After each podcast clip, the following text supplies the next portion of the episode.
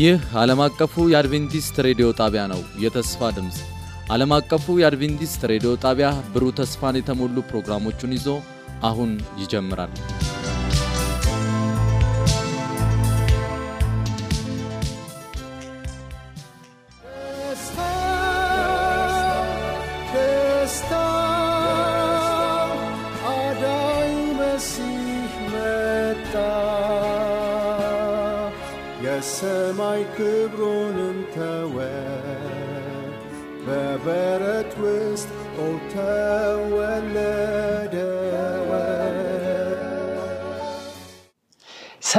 ጤና ይስጥልን።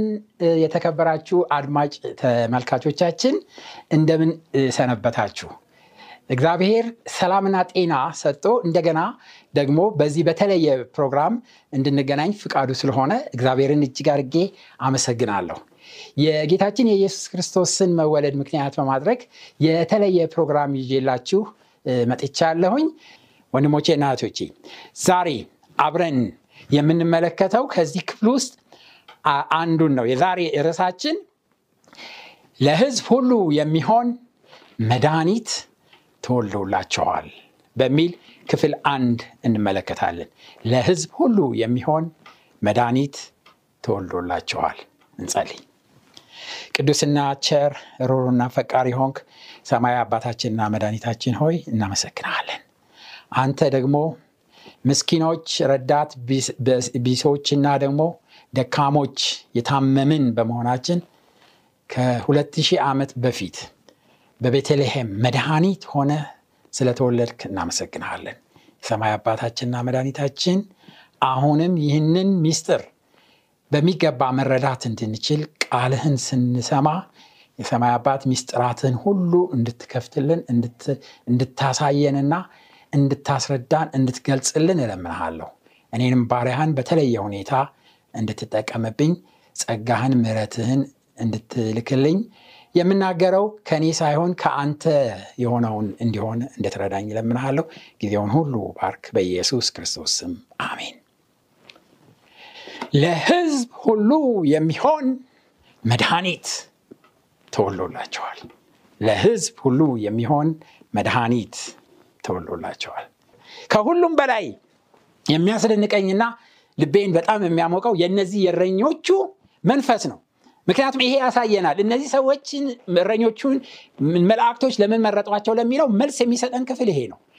ከዛ መላእክቱ ከነሱ ከተለዩ ተለይተው ወደ ሰማይ በወጡ ጊዜ እረኞቹ እርስ በርሳቸው እንግዲህ እስከ ቤተልሔም ድረስ እንሂድ እግዚአብሔር የገለጸልንን ይህንን የሆነውን ነገር እንይ ተባባሉ ይላል። እንይ ተባባሉ። ገለጸልን አሉ እግዚአብሔር ገለጸልን። ልባቸው ይናፍቅ ነበረ። እግዚአብሔር እንዲገልጽላቸው ይመኙ ነበረ።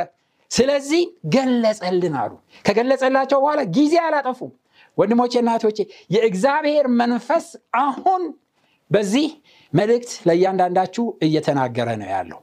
በሚናገርበት ጊዜ ወንድሞቼ እናቶቼ ይህ እግዚአብሔር እየገለጸላችሁ እንደሆነ ማወቅ ይኖርባቸዋል ስለዚህ መነሳት አለብን። እንሂድ ወደ እሱ ወደ እግዚአብሔር ብለን ፊታችንን ወደ እሱ ልናቀና ያስፈልጋል። ፈጥነውም ወጡ ይላል። ጊዜም አላባከኑም። ማርያምና ዮሴፍን ህፃኑን በግርግም ተኝተው አገኙ ተኝቶ አገኙ። አገኙት። እኔ የደነቀኝና የገረመኝ ነገር ልንገራችሁ። እረኞች ናቸው እነዚህ ሰዎች። አሁን እግዚአብሔር መንፈስ መርቶ የወሰዳቸው ደግሞ ወዴት ነው? ወደሚያውቁት ስፍራ ነው።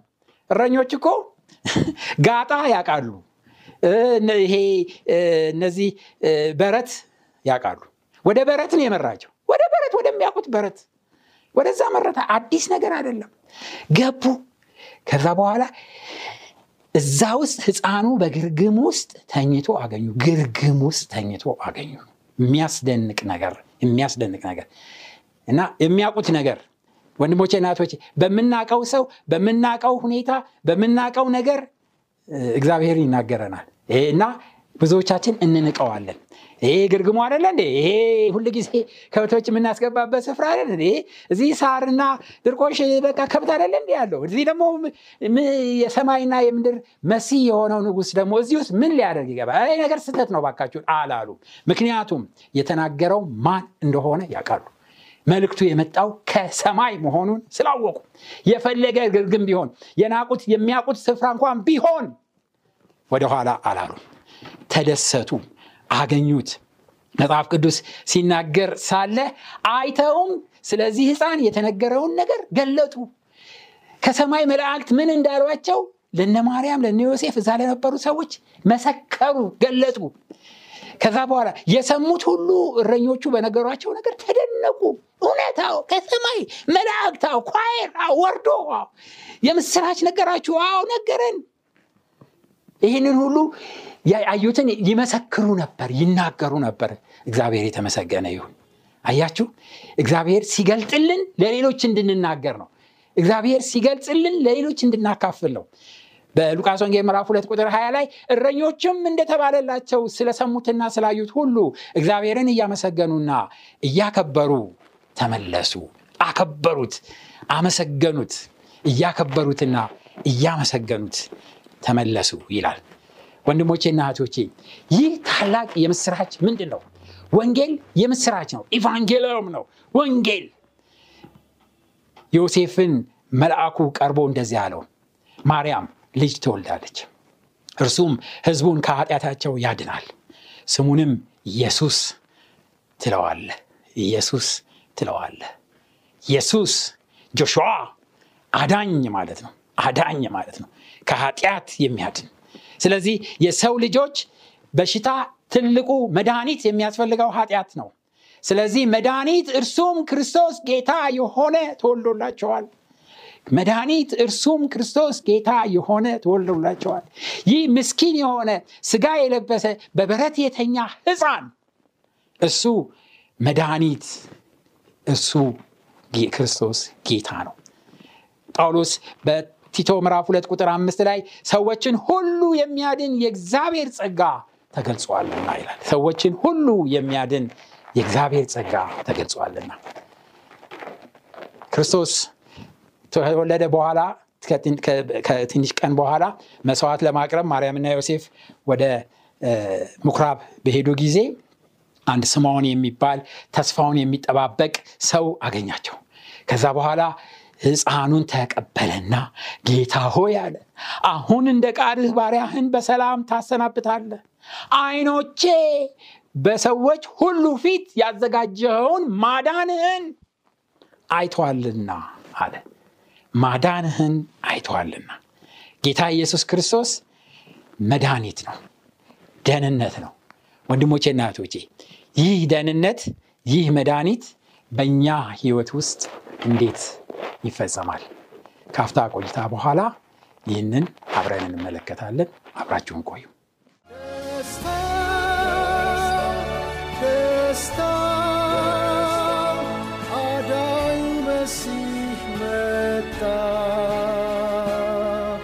የሰማይ ክብሩንም ተወ። በበረት ውስጥ ተወለደ አድማጭ ተመልካቾቻችን እንደገና ከአፍታ አረፍት በኋላ ተመልሼ መጥቻለሁኝ።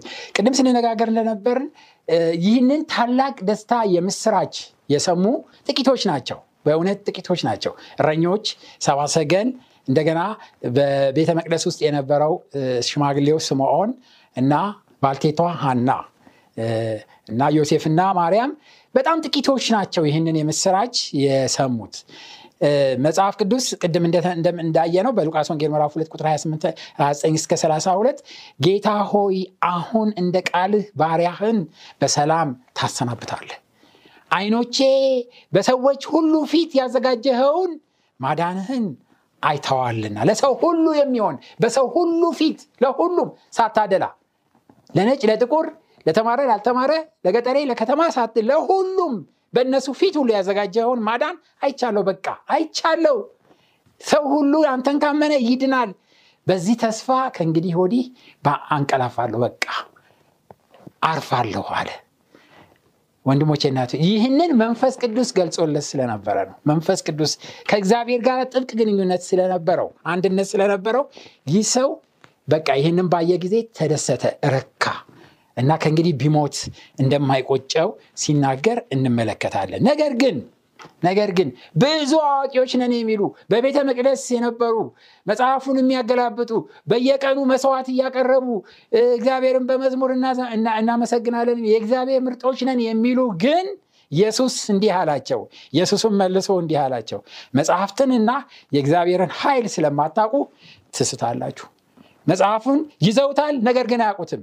ስለዚህ መሲሁ ለምን ይመጣል የሚለውን ለማዳን እንደሚመጣ መድኃኒት ሆኖ እንደሚመጣ ረስተው ነበር። እነሱ ሮማውያን በእነሱ ላይ በጣም ጭካኔ የተሞላበት ቀኝ ግዛት ይገዟቸው ነበረ ያስጨንቋቸው ነበር በግብር ያስጨንቋቸው ነበር በኑሮ ውድነት ያስጨንቋቸው ነበር በእስር እና በግፍ ይፈርዱባቸው ነበረ ስለዚህ ከነዚህ ሮማውያን ጨቋኝ ሮማውያን ነፃ ያወጣናል መሲሁ የሚመጣው ከነሱ ነፃ ሊያወጣን ነው ብለው ይጠባበቁ ነበርና ከሮማውያን ነፃ የሚያወጣን ነው ብለው ይጠባበቁ ነበረ።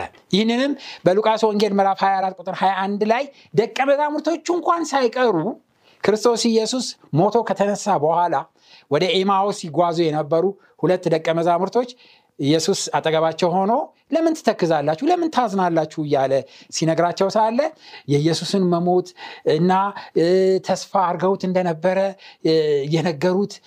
ነገር ግን ከጥቂት ከሶስት ቀን በኋላ በፊት እንደተሰቀለ ግፍ እንደተሰራበት ምናምን እና እንደሞተ ነገሩት።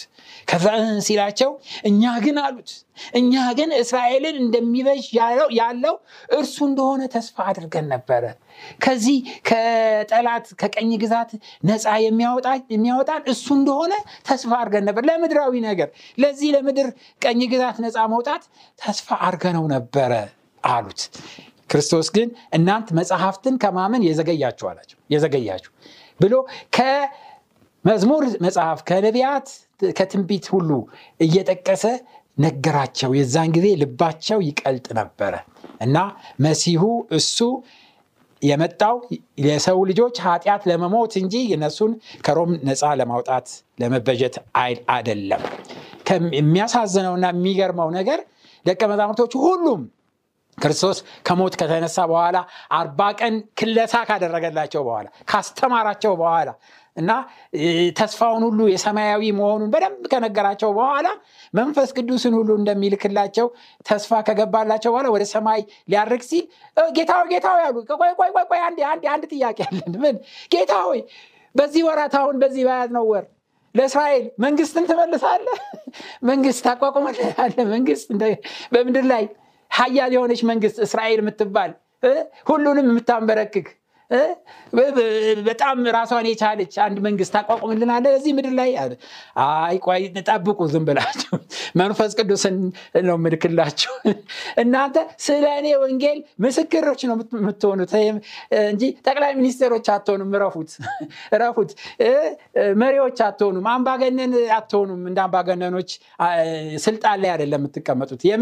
የምድር ሀብታሞች ባለጸጎች አይደለም የምትሆኑት። ምስክሮች ነው የምትሆኑት። መንፈስ ቅዱስ ሲመጣ ታገኙታላችሁ ብሏቸው ሄደ። እነሱ ግን ለእስራኤል መንግስትህን በዚህ ወራት አሁን አንድ ወር ይፈጃል? እንደው የምትመልስልን? እያሉት ነበር። የሚያሳዝን ነው። እስከዛ ድረስ እንኳን ማስተዋል አልቻሉ ነበር። አሁን ግን ልንገራችሁ ወንድሞቼና እህቶቼ ወቅታዊ ነገር ልንገራችሁ።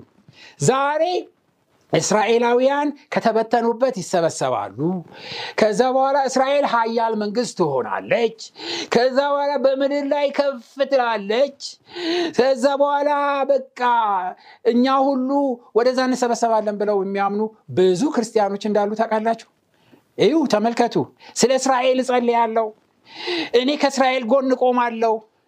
እና እግዚአብሔር እስራኤልን ይባርክ የሚሉ እስራኤል ተመልሳ ስትሰበሰብ በምድር ላይ ክርስቶስ መጥቶ ከእሱ ጋር እዚቹ ምድራዊ ምድራዊዋ ኢየሩሳሌም ላይ እንነግሳለን ብለው የሚያስተምሩና የሚናገሩ ያልበራላቸው ብዙዎች እንዳሉ ታውቃላችሁ።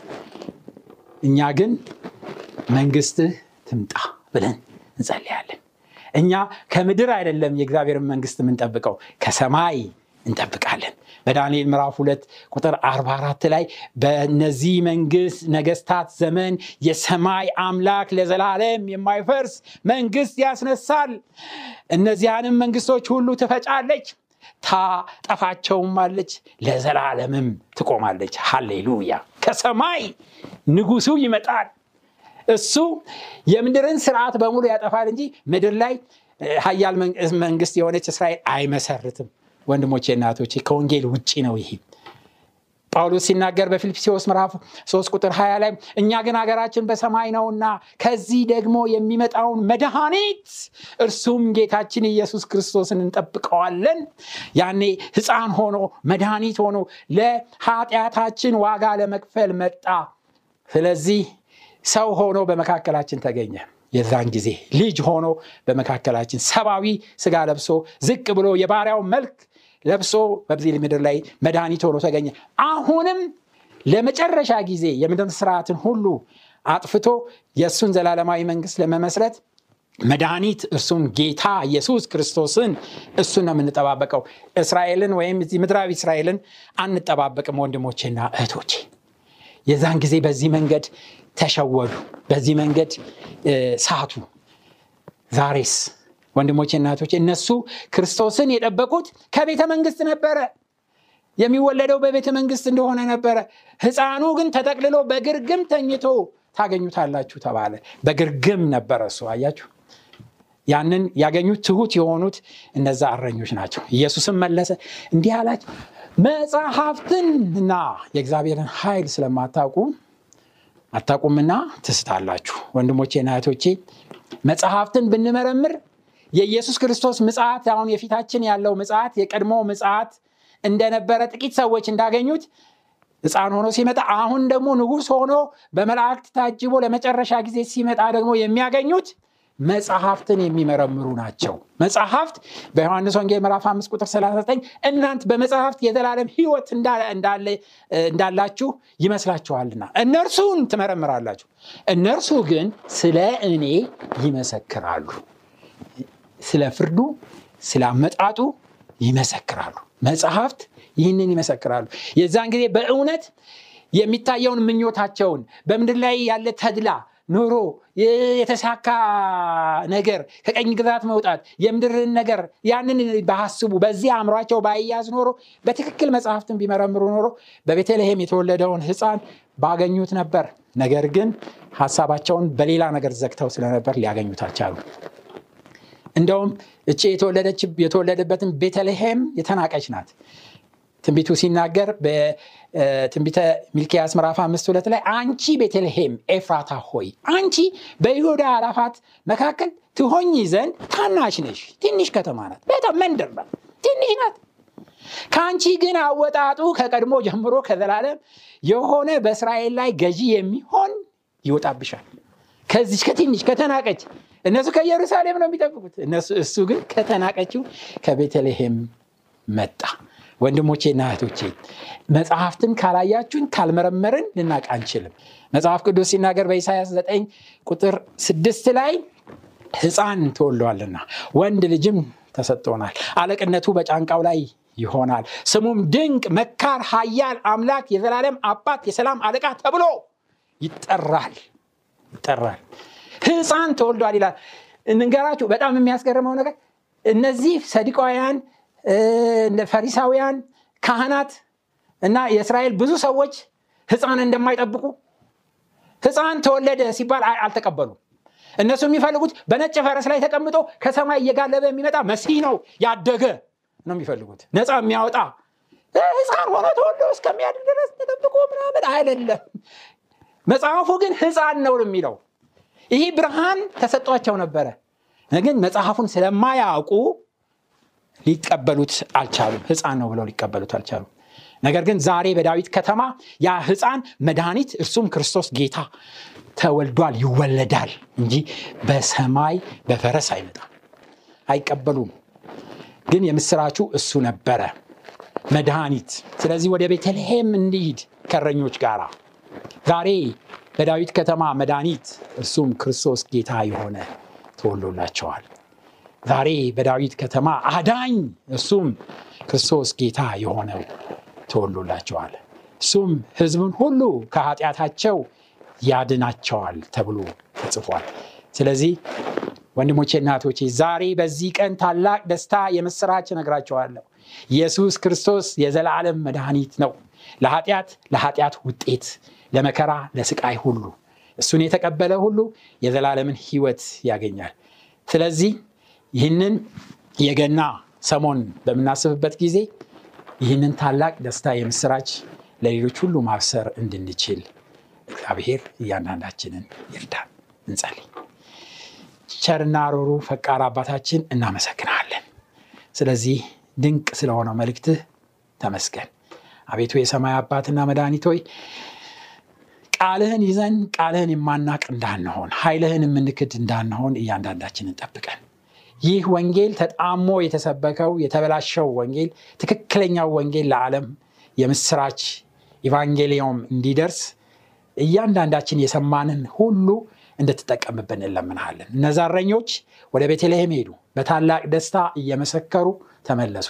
የሰማይ አባት እኛም ይህንን ወንጌል ዛሬ በዚህ ገና ተብሎ ሰዎች ደግሞ በሚበሉበት በሚጠጡበት እና በሚጨፍሩበት ጊዜ የእውነተኛውን የኢየሱስ ክርስቶስ መወለድ ሚስጥር መመስከር እንድንችል እርዳን። ቀሪ ጊዜያችንን ሁሉ ባርክልን በክርስቶስ ኢየሱስ ስም። አሜን። የተከበራችሁና የተወደዳችሁ አድማጭ ተመልካቾቻችን ለዛሬ የነበረን መርሃ ግብር እዚህ ላይ ያበቃል። የዚህን ተከታይ ክፍል ደግሞ በነገ ዕለት ይዤላችሁ ቀርባለሁ እስከዛ የእግዚአብሔር ጸጋ ከሁላችሁ ጋር ይሁን። ደና ደስታ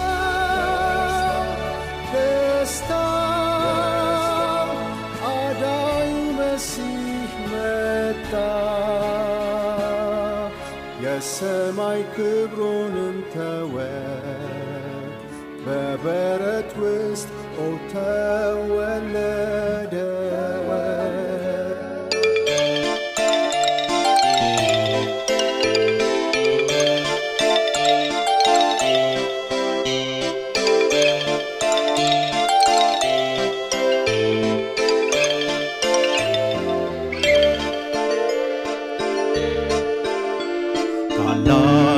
ደስታ መጣለን ከሰማይ ሰማያት።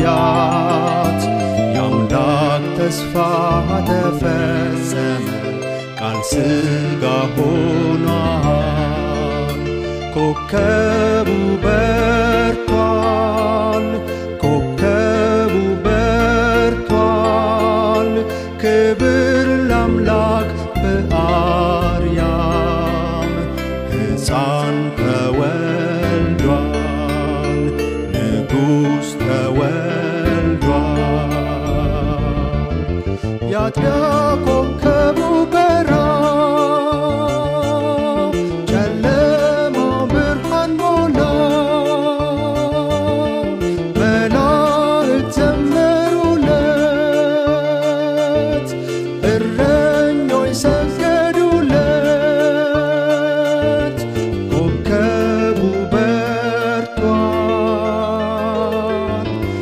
ንጉሥ ተወልዷል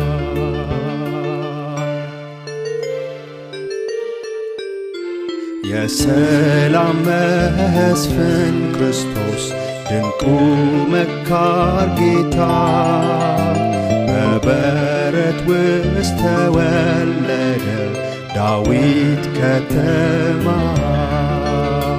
ኮከቡ በርቷል